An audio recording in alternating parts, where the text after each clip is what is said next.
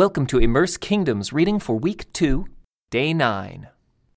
There was a man named Micah who lived in the hill country of Ephraim. One day he said to his mother, I heard you place a curse on the person who stole eleven hundred pieces of silver from you.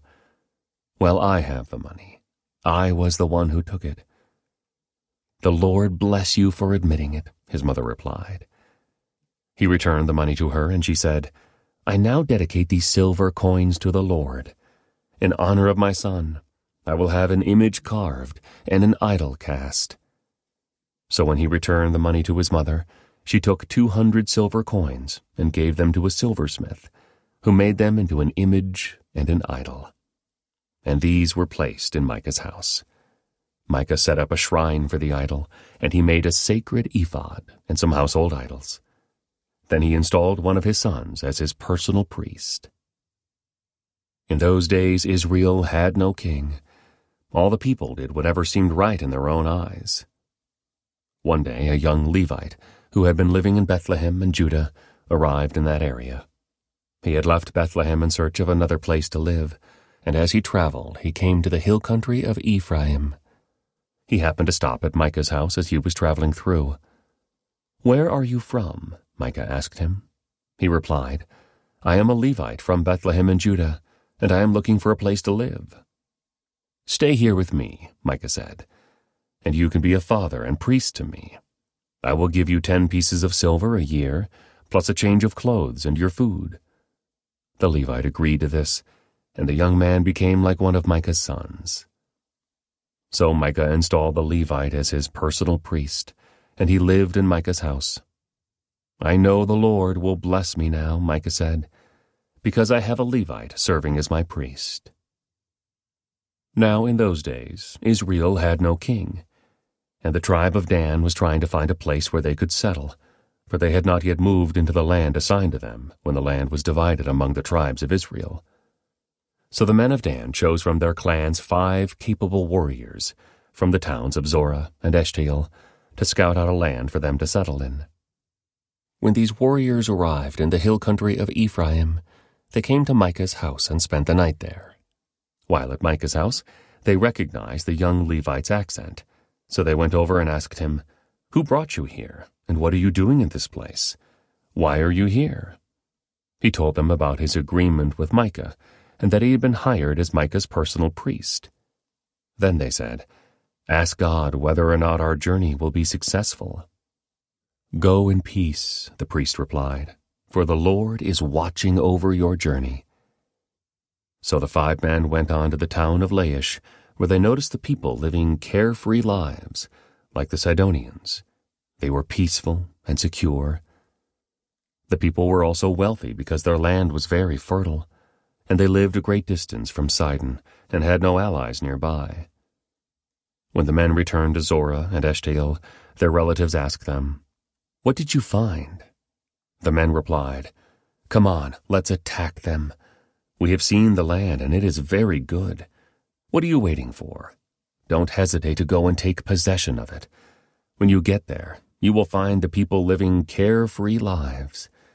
God has given us a spacious and fertile land, lacking in nothing.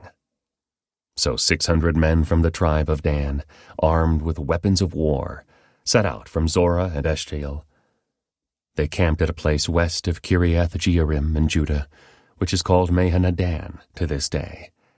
Then they went on from there into the hill country of Ephraim, and came to the house of Micah. The five men who had scouted out the land around Laish explained to the others, These buildings contain a sacred ephod, as well as some household idols, a carved image, and a cast idol. What do you think you should do? Then the five men turned off the road and went over to Micah's house, where the young Levite lived, and greeted him kindly. As the six hundred armed warriors from the tribe of Dan stood at the entrance of the gate, the five scouts entered the shrine and removed the carved image, the sacred ephod, the household idols, and the cast idol. Meanwhile, the priest was standing at the gate with the six hundred armed warriors. When the priest saw the men carrying all the sacred objects out of Micah's shrine, he said, What are you doing? Be quiet and come with us, they said. Be a father and priest to all of us. Isn't it better to be a priest for an entire tribe and clan of Israel than for the household of just one man? The young priest was quite happy to go with them, so he took along the sacred ephod, the household idols, and the carved image. They turned and started on their way again, placing their children, livestock, and possessions in front of them.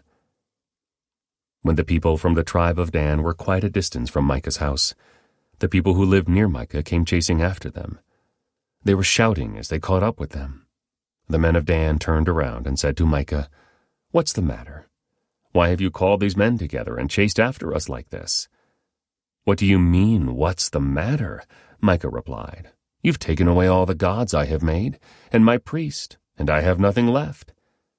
The men of Dan said, Watch what you say. There are some short tempered men around here who might get angry and kill you and your family. So the men of Dan continued on their way. When Micah saw that there were too many of them for him to attack, he turned around and went home. Then, with Micah's idols and his priest, the men of Dan came to the town of Laish, whose people were peaceful and secure. They attacked with swords and burned the town to the ground. There was no one to rescue the people, for they lived a great distance from Sidon and had no allies nearby. This happened in the valley near Beth Rehob. Then the people of the tribe of Dan rebuilt the town and lived there. They renamed the town Dan after their ancestor, Israel's son, but it had originally been called Laish. Then they set up the carved image, and they appointed Jonathan, son of Gershom, son of Moses, as their priest. This family continued as priests for the tribe of Dan until the exile. So Micah's carved image was worshipped by the tribe of Dan as long as the tabernacle of God remained at Shiloh. Now in those days, Israel had no king. There was a man from the tribe of Levi living in a remote area of the hill country of Ephraim. One day he brought home a woman from Bethlehem in Judah to be his concubine. But she became angry with him and returned to her father's home in Bethlehem. After about four months, her husband set out for Bethlehem to speak personally to her and persuade her to come back. He took with him a servant and a pair of donkeys. When he arrived at her father's house, her father saw him and welcomed him.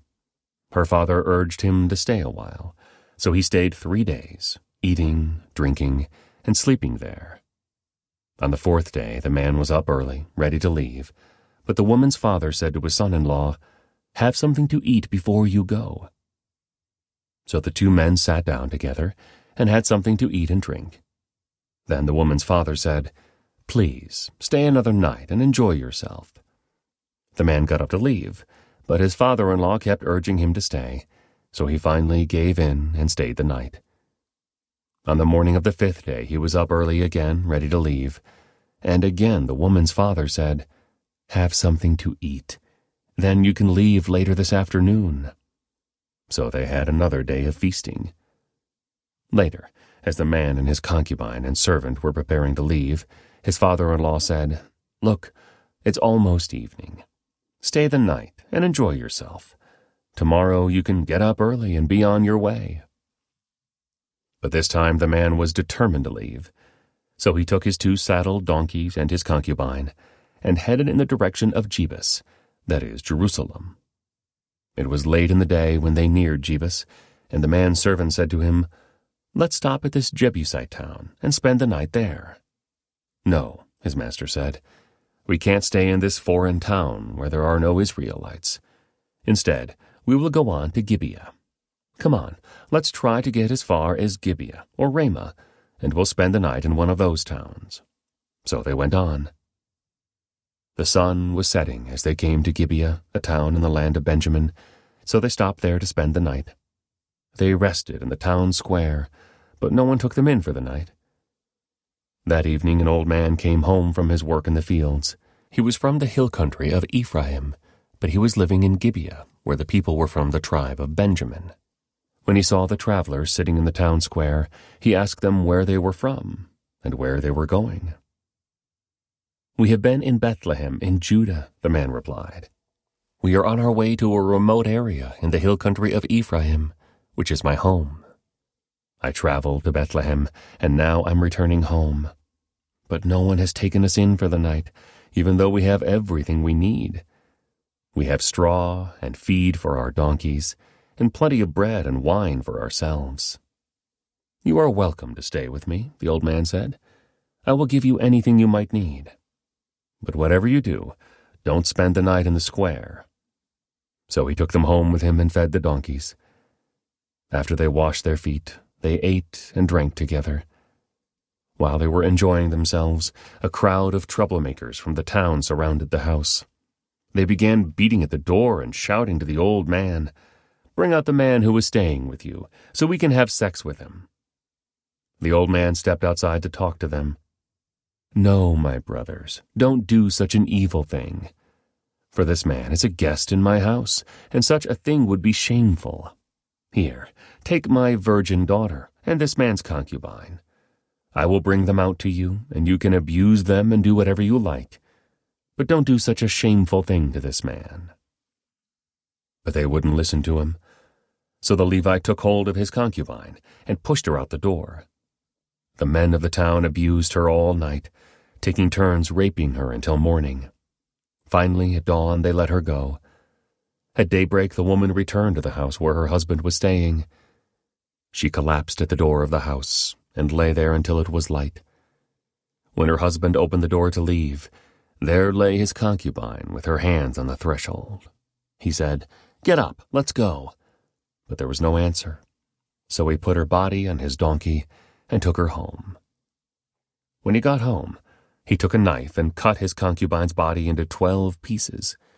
Then he sent one piece to each tribe throughout all the territory of Israel. Everyone who saw it said, Such a horrible crime has not been committed in all the time since Israel left Egypt. Think about it. What are we going to do? Who's going to speak up? Then all the Israelites were united as one man, from Dan in the north to Beersheba in the south, including those from across the Jordan in the land of Gilead.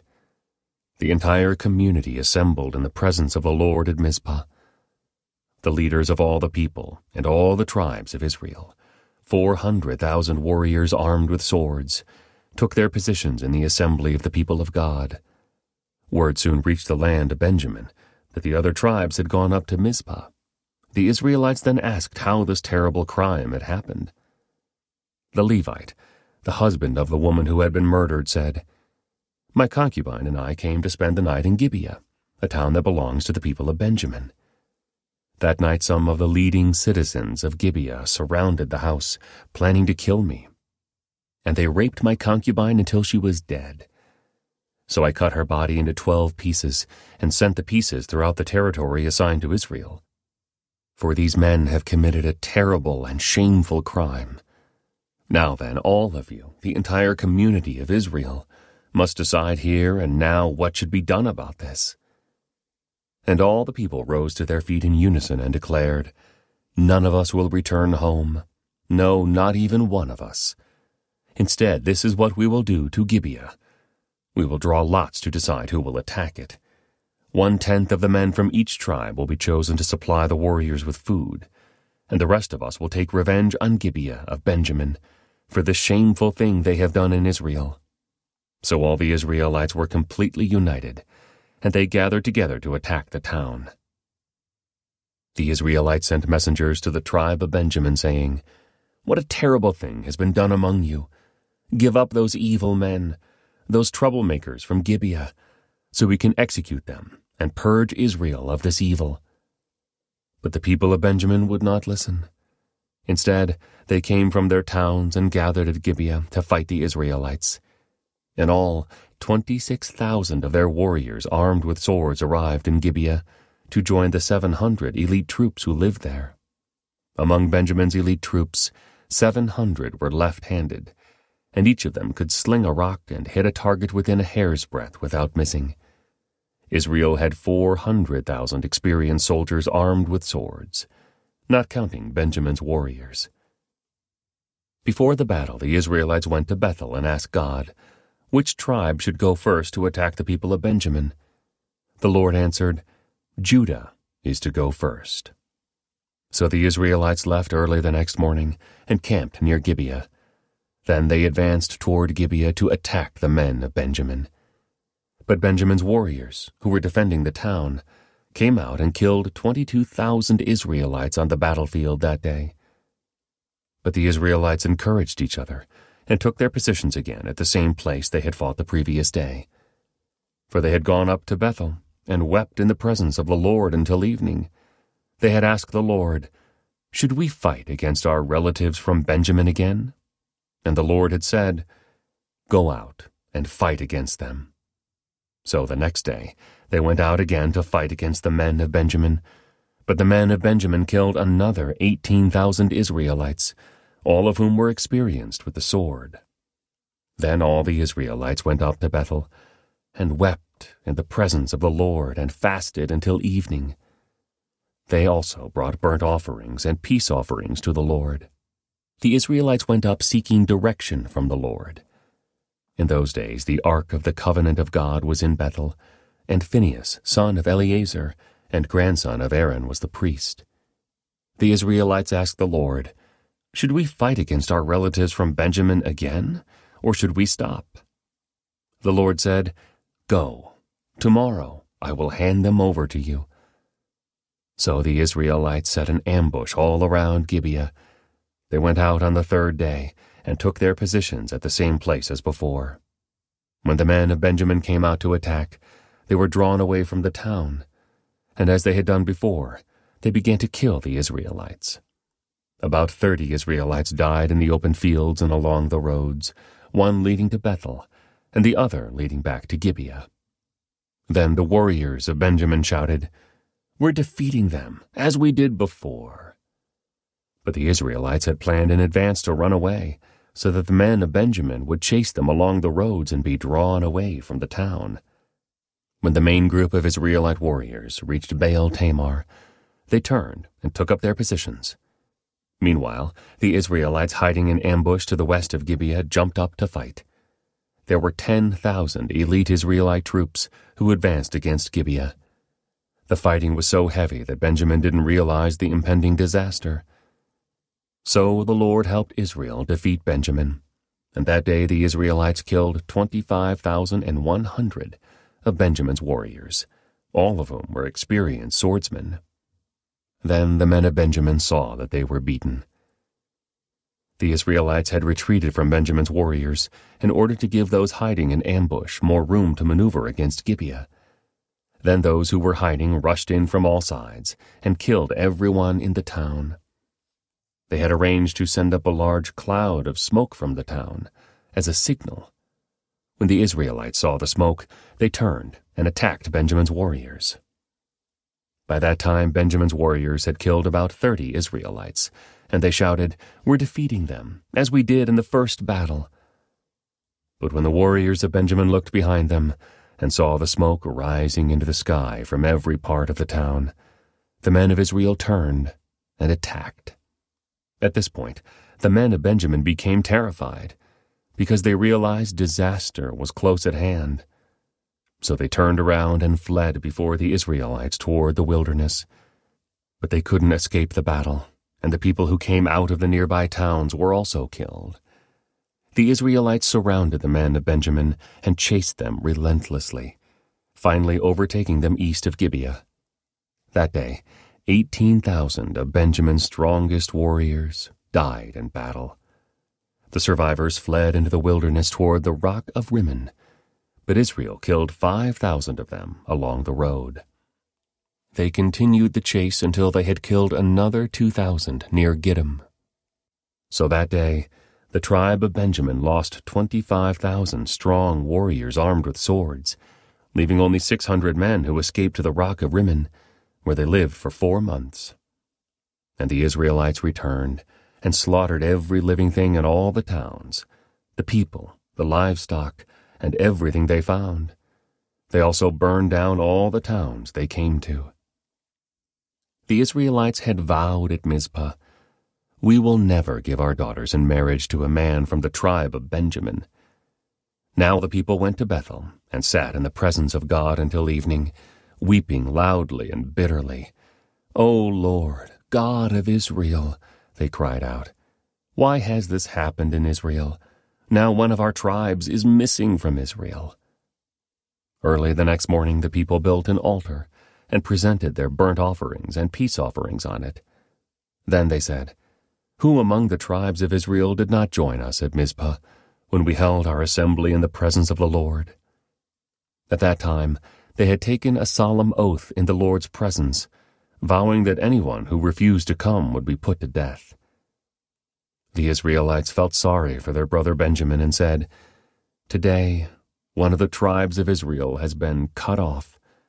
How can we find wives for the few who remain, since we have sworn by the Lord not to give them our daughters in marriage? So they asked, Who among the tribes of Israel did not join us at Mizpah when we assembled in the presence of the Lord? And they discovered that no one from Jabesh Gilead had attended the assembly. For after they counted all the people, no one from Jabesh Gilead was present. So the assembly sent twelve thousand of their best warriors to Jabesh Gilead, with orders to kill everyone there, including women and children. This is what you are to do, they said. Completely destroy all the males and every woman who is not a virgin. Among the residents of Jabesh Gilead, they found four hundred young virgins who had never slept with a man, and they brought them to the camp at Shiloh in the land of Canaan. The Israelite assembly sent a peace delegation to the remaining people of Benjamin who were living at the rock of Rimmon. Then the men of Benjamin returned to their homes, and the four hundred women of Jabesh Gilead who had been spared were given to them as wives. But there were not enough women for all of them. The people felt sorry for Benjamin because the Lord had made this gap among the tribes of Israel. So the elders of the assembly asked, how can we find wives for the few who remain, since the women of the tribe of Benjamin are dead? There must be heirs for the survivors, so that an entire tribe of Israel is not wiped out. But we cannot give them our own daughters in marriage, because we have sworn with a solemn oath that anyone who does this will fall under God's curse. Then they thought of the annual festival of the Lord held in Shiloh, south of Lebonah, and north of Bethel along the east side of the road that goes from Bethel to Shechem. They told the men of Benjamin who still needed wives, Go and hide in the vineyards. When you see the young women of Shiloh come out for their dances, rush out from the vineyards, and each of you can take one of them home to the land of Benjamin to be your wife. And when their fathers and brothers come to us in protest, we will tell them, Please be sympathetic. Let them have your daughters, for we didn't find wives for all of them when we destroyed Jabesh Gilead. And you are not guilty of breaking the vow, since you did not actually give your daughters to them in marriage. So the men of Benjamin did as they were told. Each man caught one of the women as she danced in the celebration and carried her off to be his wife. They returned to their own land, and they rebuilt their towns and lived in them. Then the people of Israel departed by tribes and families, and they returned to their own homes. In those days, Israel had no king. All the people did whatever seemed right in their own eyes. This concludes today's Immerse Reading Experience. Thank you for joining us.